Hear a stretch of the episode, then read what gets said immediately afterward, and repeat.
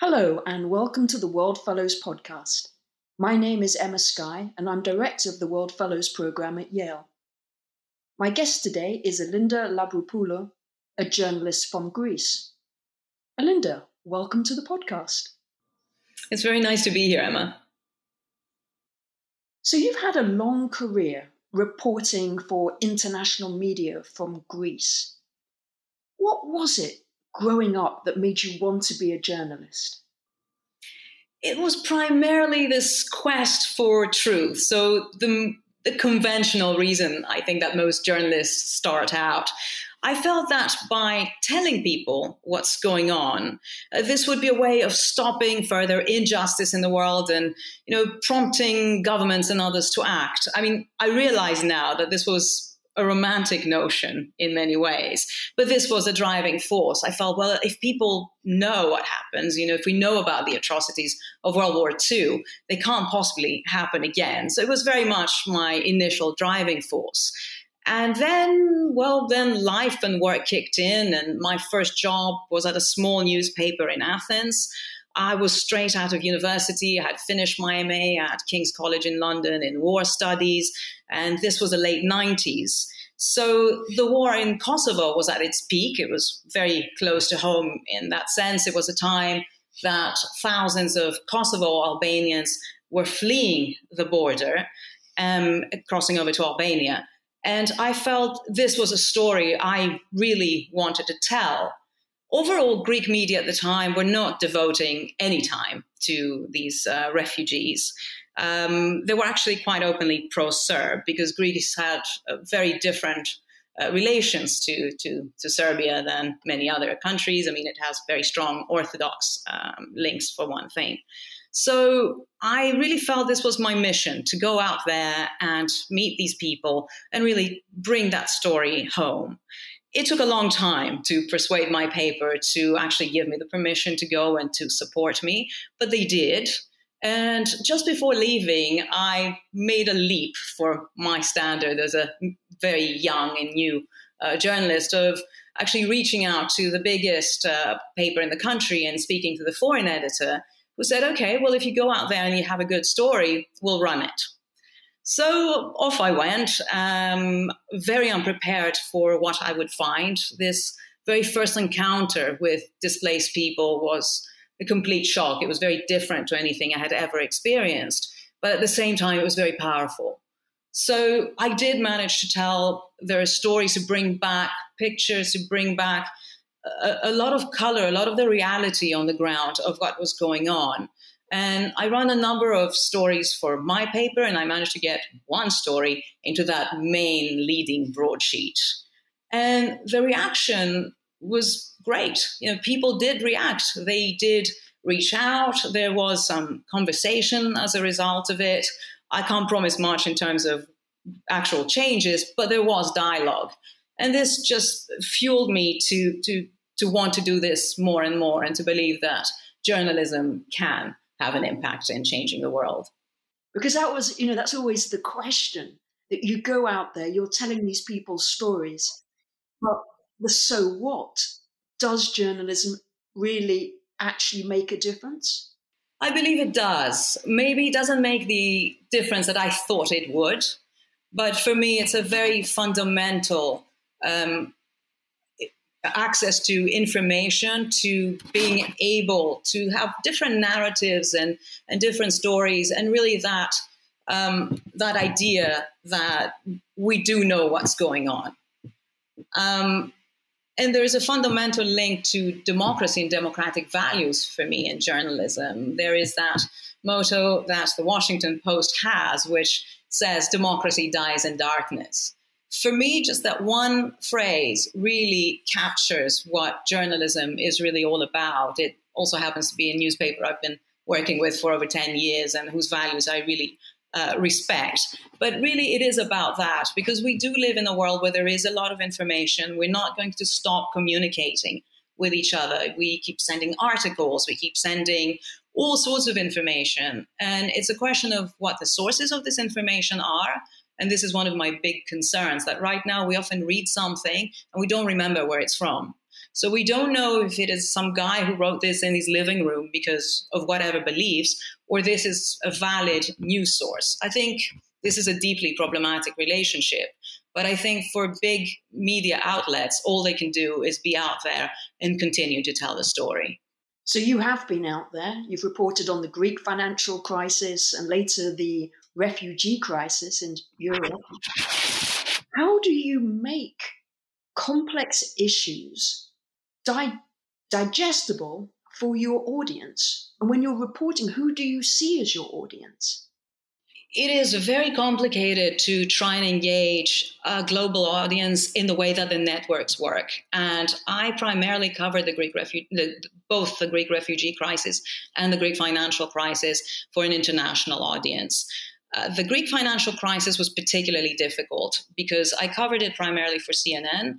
It is a network that is global, so it appeals to people, people from all sides of the globes might be watching at any given second. And we're talking about millions of people watching at any given second uh, with a very different perspective of, of the world and a very limited understanding of each country. Greece was not a country that was in the news all that much previously uh, before the financial crisis. It was there, you know, in relation to archaeology stories, um, travel stories, but the essence of what was happening in the country was never there. You know, issues of uh, bureaucracy, corruption were never really addressed. So when the financial crisis hit, uh, the global media, to begin with, had no idea how to respond. They didn't know enough about the country.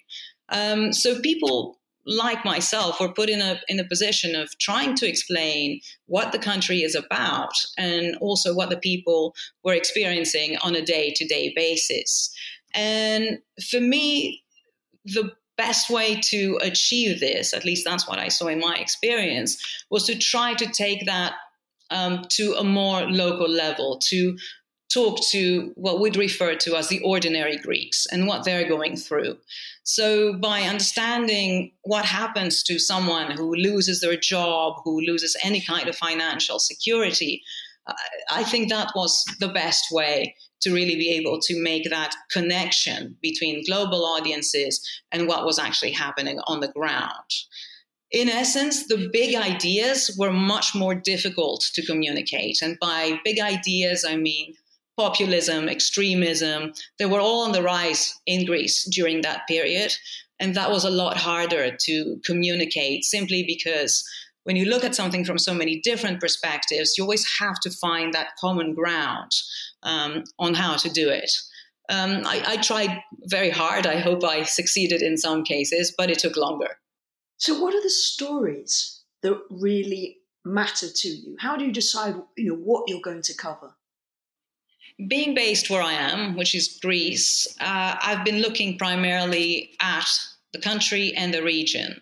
One of the biggest um, stories that we had breaking out in 2015 mostly was the big uh, refugee crisis, the European global um, refugee crisis, where Greece was again a protagonist.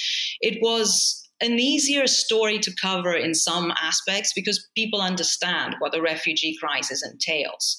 But the sheer side of it uh, was was immense. And it also meant trying to make accessible to global audiences stories that were just gruesome, that included family members, you know, breaking down in front of TV cameras, uh, talking about loved ones that perished at sea, uh, about you know, mothers losing their children, just really harrowing stories. So, although these were the kind of stories that people could, of course, understand um, much more easily, there was a sense of responsibility of how you tell these stories, without objectifying, first of all, the protagonists, without just making them sensational stories um, just to attract audiences out there, how to preserve their dignity, and sometimes how to preserve their safety as well. Because for the case, in the case of uh, many Afghans, for example, you know, we really weren't able to show their faces or their names because you knew there may be repercussions back home. So this is a responsibility that as media we really had to take. And in terms of choosing these stories, Sometimes it's just a question of being there and who the people are. Uh, and sometimes it is a more um, complex, more creative um, environment of how you can take a general theme and portray it through the stories of people. Uh, for example, we did something on walls for the Washington Post, which won uh, the Innovation Innovative Storytelling Award in uh, 2017 in the US. And that was a story about border communities and arbitrary borders. So this was about locations and the people who tried to cross these borders and the people who lived on either side of them. Um, so really, it's just creative ways of, of telling the story. Now, I know you also have a passion project, the Hotel Villa Rosa. Tell us something about that. Um, the Villa Rosa is very much a passion project. It is a very personal project at the same time. Uh, first of all, it's a centuries old uh, historic manor house. That's the Villa Rosa. It's in a beautiful coastal town in uh, western Greece, which is called Parga. And it's a property that has belonged to my family for generations. It is also the home of my great aunt Aphrodite, who was a pioneer of women's rights in Greece. She was one of the first women to be elected in local government. And she's always been a figure of great uh, admiration for me. While I was growing up, I, I wanted her legacy to live on. She's been, you know, an example. Um, so uh, wanting to bring her story out was one of the driving forces. We have partly done that through a small digital museum that we now have online telling the story of the Villa Rosa and its people. And it, it's the building itself is remarkable. It's a building that's been through uh, World War II occupation. It's been the headquarters of the occupying forces. My aunt then turned it into a makeshift clinic um, and then a finishing school for girls. She really believed in helping less privileged people, so she created this school where young girls from the villages could come and learn very basic skills, sewing and um, you know, cooking. So then they can go and independently find work. So they don't uh, they don't uh, have to depend on men or other family members. Um, and this is Greece in the 50s, so you can understand why this woman was very much ahead of her time. So I felt I really wanted to to carry on uh, with her legacy, and at the same time, I wanted the Villa Rosa to be a pilot for something else. I wanted it to be a place where eco principles are used. So we're showing what sustainable development is really like. I feel that the discourse there on sustainable tourism hasn't even started. You know, a few European towns like Amsterdam or Venice may have raised it once or twice, but it's a huge industry, tourism, and it is destroying large parts of the world as it goes along. So we wanted to create something that's an example of how you can do things differently.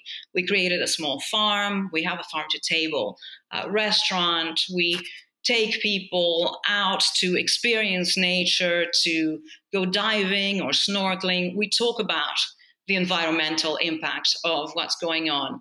And I'm hoping that by showing that a project like this can be sustainable and it can actually be profitable, that this will be an example to how others can um, can can move their thinking in, in, the way that they approach tourism, and that this can be a pilot for bigger things and for bigger entire communities on on their approach to tourism.